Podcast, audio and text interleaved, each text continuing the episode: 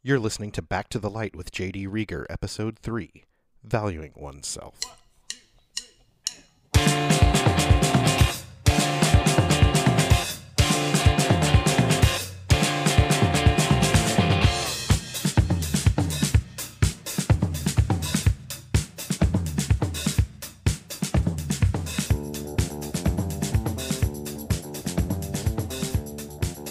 Hello, good morning. It's actually morning as I record this, but also good afternoon, good evening, uh, whatever time you're listening to this. Thank you for tuning in.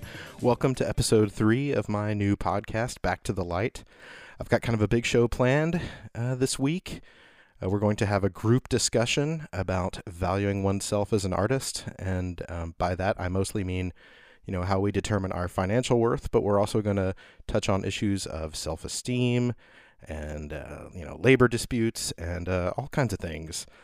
And after that, we're going to listen to a couple of songs from an album of mine that has been on the shelf for about a year now, and uh, maybe we'll talk about why. And yeah, so um, we got a lot to get to, but before we do that, I thought we'd go ahead and knock this commercial out of the way. Oh, commercial. All right, moving on, let's get to our main discussion, which is how we determine our financial worth as artists. Um, I will admit I have something of a self serving reason for having this discussion.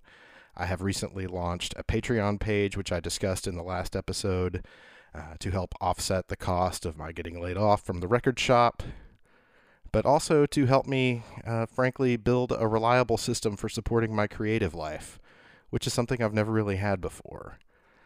Um, selling records is, you know, obviously hasn't worked uh, playing shows um, has been a thing that's helped me fill some gaps in the past, but obviously that's not an option right now. Um, I'm trying to do that with the commercials in the show, as you've just endured. Thank you. I'm also trying to do that with this Patreon page, which you can find at patreon.com slash jdrieger. Um, like this podcast, it's an ongoing experiment. I'm still working on the benefit levels um, it makes me feel incredibly anxious and embarrassed.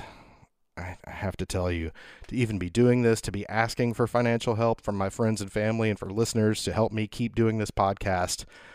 But it, it's, you know, it's just my reality right now, or at least something I want to give a try. So uh, I want to thank you for indulging me, and let's get into it. The first person I'd like you to hear from today is Chicago visual artist Dylan Sowle. That's Dylan like Bob, S O W L E. You can find him at www.dylansowle.com. I've known Dylan a couple of years now, and I consider him to be the first real friend I made in Chicago. He also somehow did not lose his job at the record shop when all this shit went down, which is something I'm trying not to be resentful of. Mostly succeeding. Um, I want to start with Dylan because, as he's going to explain, a conversation we had about payment for some artistic work he did for me the logo and cover art design for this podcast, in fact, was another source of inspiration for doing this episode. So, yeah, let's hear what he has to say. Take it away, Dylan. So, I'm not a musician, as I imagine a lot of the other guests on this podcast are. Um, I've made music in the past. Uh, it was not very good, but I have done a fair amount of visual art within the music world um, t shirts, gig posters, logo designs, things like that. Um, in high school I would be doing drawings and I had a lot of friends who were in bands and they would ask me like, "Oh, can we can we use that for our for our t-shirt, for our for our poster?" And I'd say, "Yeah, of course. Like that's awesome. I was so glad that anyone would want to put my art on a poster or a shirt." So at that point I was just giving away my work for free because it was exciting to be recognized and to be a part of something cool like that. Um, at a certain point I had people who who weren't my immediate friends asking for, for my artwork for their stuff. And and then it was a question of oh geez like do i can i ask for money? Like is that allowed? Uh, and, and how much? It, was baffling to me. I, I didn't i didn't know how to uh, address that. And it's 10 plus years later and i still don't feel like i'm any closer to really answering the question of like how to decide what artwork is worth. Um, i mean I, i'm definitely not a professional artist or anything like that. Uh, I, consider myself more of a, a casual artist, uh, I guess. Um, it definitely helps pay the bills and um, make up for not having a uh, super high paying job or anything like that, uh, but it still is a challenge to decide every time someone asks me to do work for them, like what what is this worth? What do I ask for? Um, there's certainly an issue of like you know self confidence there. I, I, know certain people who um, you know can can just say like this is what my work is worth. If you don't want to spend that, uh, then you know for, forget it. Like I won't work for anything less, and that's great. I think that that is a totally like effective and valid method. Um, I'm certainly not like that. I, I, I can't do that. And I also like have such a desire to um, put work out there and to get work when I can um, because I enjoy making art and it's not a, a sure thing for me. So I, I like taking those opportunities. Um, and I know lots of people who do work way more full time than I do who, who also don't really have an answer of, you know, how to to value their own art. Um, it, it, seems like something that everybody's just making up as they go along, to be honest. Um, and it's a you know a balance of wanting to make work uh, that you're happy with and also be compensated fairly. Um, it seems to me like it's always a case by case thing for me. Like a friend will ask me for a, a poster for a show that they're playing down the street um, and you know what I charge them could be vastly different from somebody who, who I don't know comes to me um, asking for a logo for their business.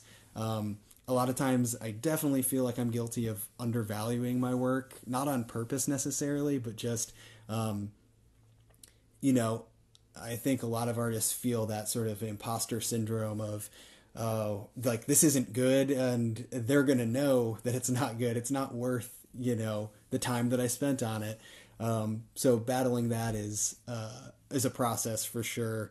Um, so yeah, I, I, definitely you know will will do things cheaper, especially for friends and stuff who are who are doing projects and interesting things that I want to be a part of and I want to help support. Um, and I don't think that's necessarily a bad thing, uh, at least where I'm at right now. Um, I was just talking to JD the other day. Um, I you know I did some work for him, and he he had told me that you know the rate that I gave him was was a steal, and uh, you know he was he was happy to uh, you know wish wanted to do more for me, and and th- maybe maybe that's the case. Maybe I've been uh, undervaluing myself this whole time, but but I don't know. It's it, it's a learning process for sure. Um, but that being said, uh, uh, I will do your artwork for probably cheaper than I should if if you need uh, designs or posters or anything like that. But uh, yeah, glad to be able to talk about this because it's definitely something I think about um, pretty frequently.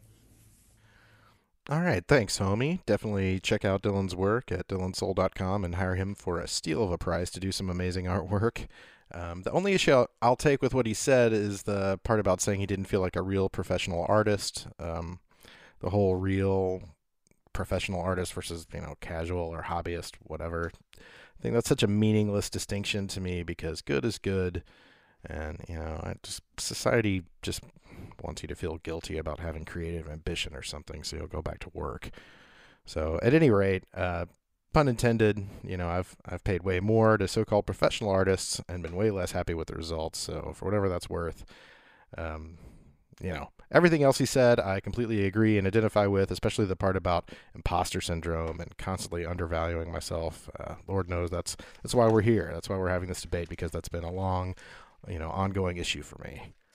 Next, let's talk to my buddy Mike Fox from the Chicago band Arthhur. That's Arthhur with two H's, A R T H H U R. Arthhur provides the theme song for this podcast, and they've also backed me up at a couple of shows up here in Chicago, and I've played with them. Uh, they're a really great band. Look them up on Bandcamp or Spotify or really wherever you check out new music, it should be there. Um, I haven't known Mike for quite as long as I've known Dylan, I guess, but in the short time we have worked together and gotten to know each other, I've really come to admire him, you know, not only as a songwriter and a really good guitar player, but also as an incredibly just insightful person. So I was excited to hear what Mike would have to say about the subject. So without further ado, go ahead, caller. I'm listening. I think we can all agree that capitalism is a scourge on this earth and wasn't made for people who like to make art. Or alternatively, uh, maybe I'm just personally very, very bad at it.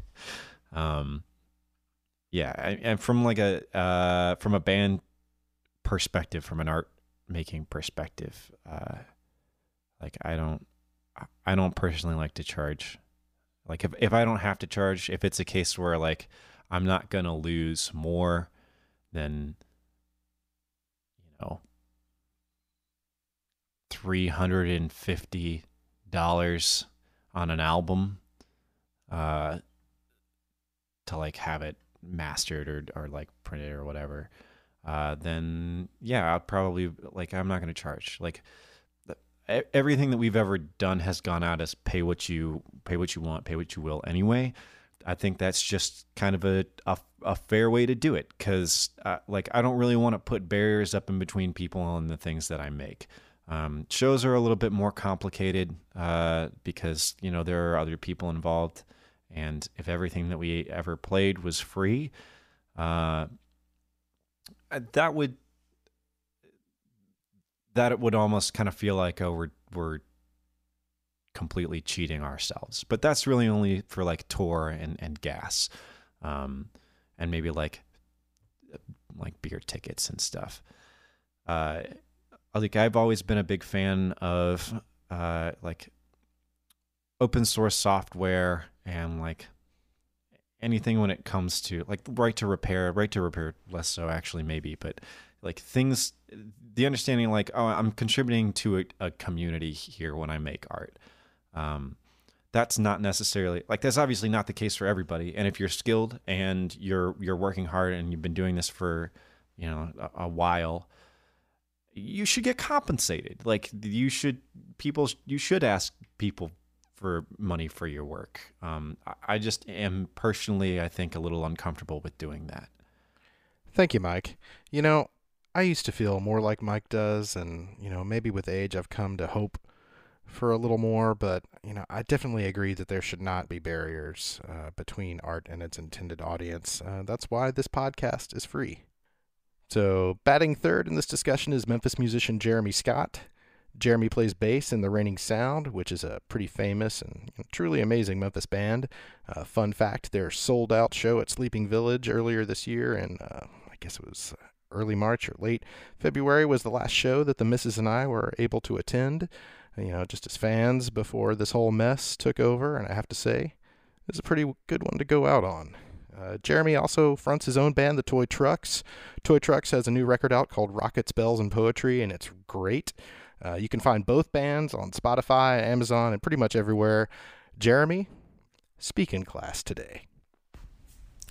Hey, this is Jeremy Scott of uh, Reigning Sound, Toy Trucks, and whatever the hell else. Uh, JD, I'm responding to your uh, question about monetizing art. I guess is basically the main theme of it, and how do you decide uh, to put a price on on what you're putting out there? I think there's several layers to this onion. Um, let me see what I can get to here. Uh, first of all, I, I'm aware that a lot of my peers do this sort of thing for a living. I do not. I have a day gig. It pays fairly well, uh, so at least well enough that I'm not reliant on um, uh, income from gigs, which I think is the main point I'm trying to make here. Uh, and uh, and also from Bandcamp and uh, and recordings or whatever. Uh, fortunate enough to be affiliated with a label, they put out our Toy Trucks record and several other records, and prices are kind of set uh, there was some consultation with me, but I mean, as far as like what the vinyl would cost, what Bandcamp would be, etc., and uh, and I pretty much go by that. But there's kind of like a um, there are precedents, you know, and it's easy enough to kind of determine.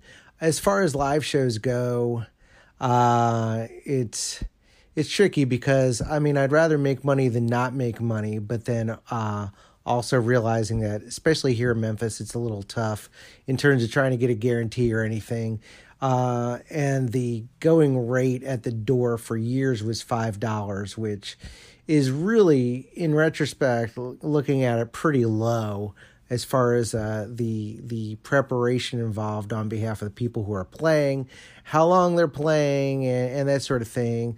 I'm also aware of the fact that you need an audience really uh, to be able to make some money. So I mean, it's tricky, but I've been seeing the uh, covers kind of creep up a little bit over the last few years, maybe to seven dollars or even ten, which to me is fair. I think that's good. You know, I'd I'd like to see at least my band makes me bandmates make some money.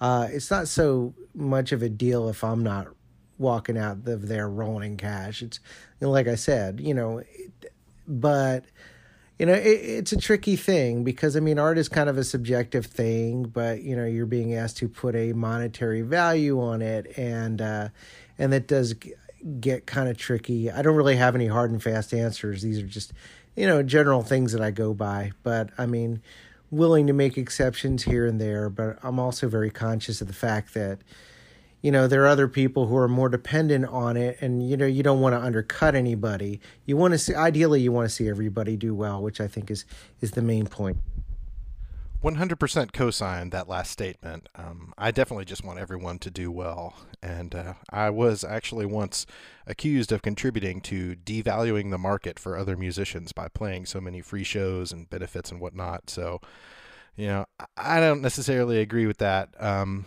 and I, but I do also uh, agree on the whole that uh, you know, a five dollar cover just isn't enough to cover the cost of you know two to four bands plus a sound man and a door guy you know, at your average show, once you break it all down, that's just not very much to go around. Um, so it's good to hear that those prices are finally going up in Memphis, uh, like it's been in other cities for years.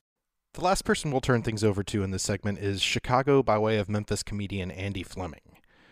Here's a fun story that most people in Memphis already know about Andy. Uh, he and I are about the same age. Uh, when we were kids, his family ran the big furniture store in town and I would see Andy on TV in the commercials for the store that they would run. You know, these are just local commercials, but because I didn't understand the difference between local and national TV or advertising, I just assumed growing up that Andy was this internationally famous child star actor celebrity. Um, and while that didn't turn out to be exactly true, um, he did grow up to be uh, quite an accomplished comedian here in Chicago. He was regularly appearing at the Laugh Factory and all sorts of clubs around Chicago before the shutdowns. Uh, you can hear him on podcasts. You can find him at Andy Zaster, A N D Y Z A S T E R, on Instagram. Please welcome to the stage Mr. Andy Fleming. JD, what's up? It is Andy Fleming, your fellow Memphian turned Chicago and middling comedian. Uh, your question is very interesting in the comedy world because in the 70s there was a strike because Mitzi Shore at the comedy store wasn't paying uh, workers, comedians enough for sets. And so they did a strike, and Mitzi agreed to pay them $30 uh, per set, per showcase set, like a 10 minute set. And the interesting thing about that to me is that that's still what I get paid today to do like a showcase set, a 10 minute set, uh, if it's like on a weekday. Uh, and, uh, so yeah, I don't know. There's, there's times to, there's definitely times to, to, to take a flyer and like do something for free for a friend. Um, you know, and then there's times to like pay what you can to people so that you can like get an audience for some shit you're working on or something like that. Uh, and then, you know, there's times to um, yeah hopefully build something get people to follow you. And and and then there's times when you're doing corporate gigs or something for a college you know they got money and you make them fucking pay you. So hopefully you try to balance it all out in the end i guess. So two things on that. Uh, number one i'm shocked but not surprised if that makes sense to hear that comedians wages at bigger clubs haven't gone up in over four decades uh, that's that's just crazy. Uh, two, I agree that there's a time and a place for everything. I do and will continue to do projects with friends and projects of my own and projects for causes where I don't expect to get paid. And let me be clear, I'm not complaining. Um, not not a bit. Uh, but you know, to wrap this up, uh, what this Patreon at www.patreon.com slash JD Rieger and the commercials are about is trying to piece together, you know, just enough support so that I can keep making the podcast and the music, which will, you know, always be, if not free, certainly accessible.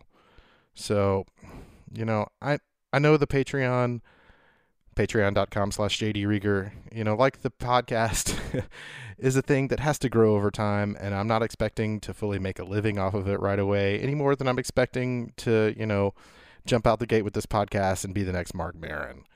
Um, but, you know, if you are liking what you hear so far and you're in a position where you can afford to contribute, you know, please consider doing so at www.patreon.com slash jdrieger. And that's the last I'm going to say about it this episode. Thanks to my friends and colleagues for contributing to that segment. I'd like to close the show now by playing a couple of tracks off of an album I started working on the last year I lived in Memphis, which was 2017, but ultimately got derailed by moving to Chicago and, you know, all sorts of technical issues. And, you know, it was pretty much finished, but uh, just never released.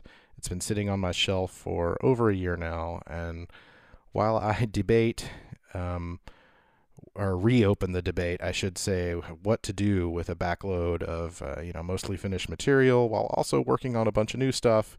I figured I could go ahead and start trickling out some of these tracks, and these are two of my favorite cuts from these sessions. Uh, the first one is called "Back Off."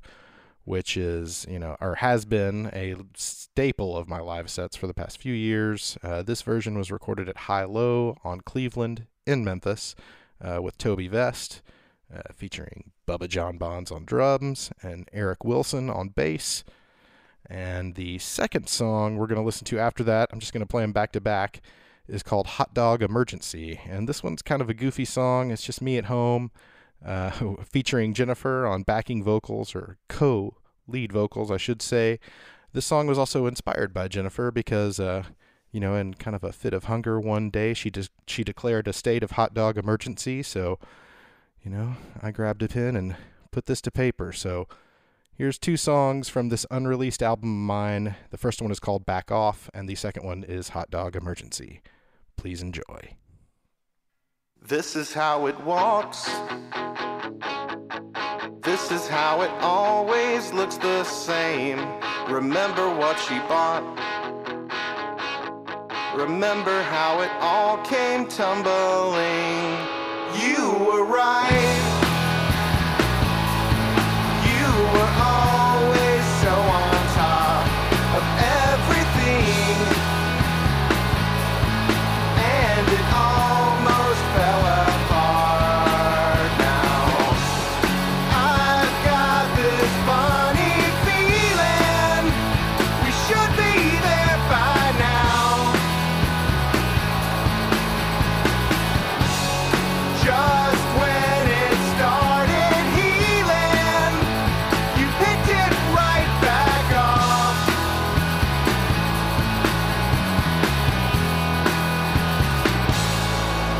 Taken a few lumps. We've taken extra time to find our way, but nothing's what it was. Nothing ever lives up to its name. You were right.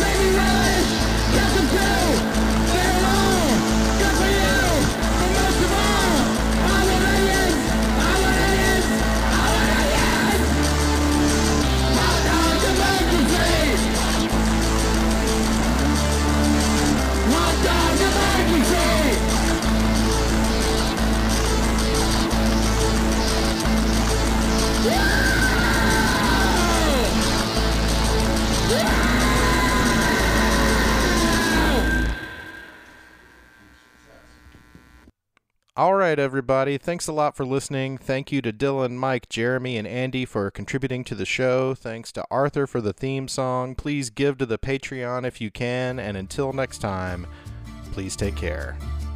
See ya.